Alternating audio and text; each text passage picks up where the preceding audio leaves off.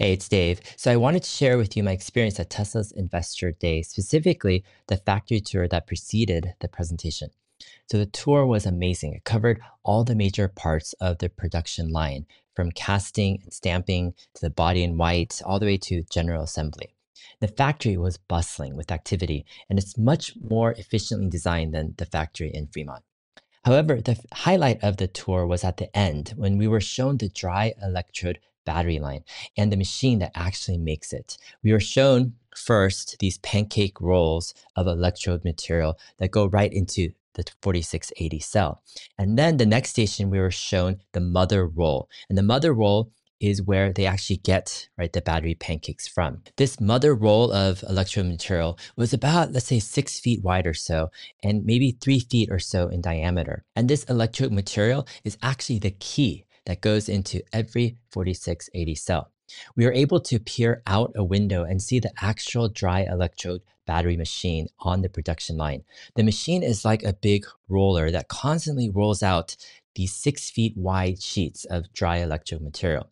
The Tesla employee who showed us was super knowledgeable and said that the key technology is this dry electrode technology and that they are currently on the sixth generation of the machine at the moment. Previous generation, generation five, is in Fremont at their 4680 factory there, but the latest generation is in Texas. When I asked if engineers had moved to Texas to work on it, he said that a lot of them go back and forth between the two locations. He also mentioned that their goal has always been to automate the process completely so that there are barely any people around and the machine just worked by itself. They currently have five of these dry electrode machines working, and they're currently making actually the whole can as well.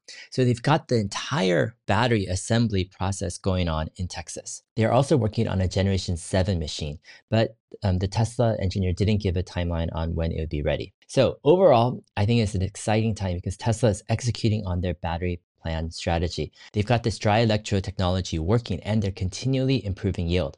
I think it's going to be one of the most important parts of their next generation vehicle manufacturing process. Once they can get this 4680 manufacturing process at scale, they'll have a super small footprint in terms of battery manufacturing, which is just a fraction of the size of a typical wet electrode manufacturing process. This means they're going to be able to include battery production in the factory, but also do it in a minimal amount of space. I think Tesla is going to be able to scale this dry electrode technology, especially they're ruthlessly iterating right on their next generation of machines continuously.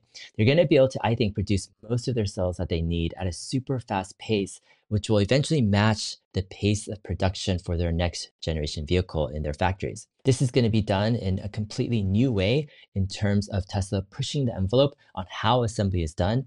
Also, Tesla, I think, is working on new ways of automation that will drive down costs for their batteries and vehicles.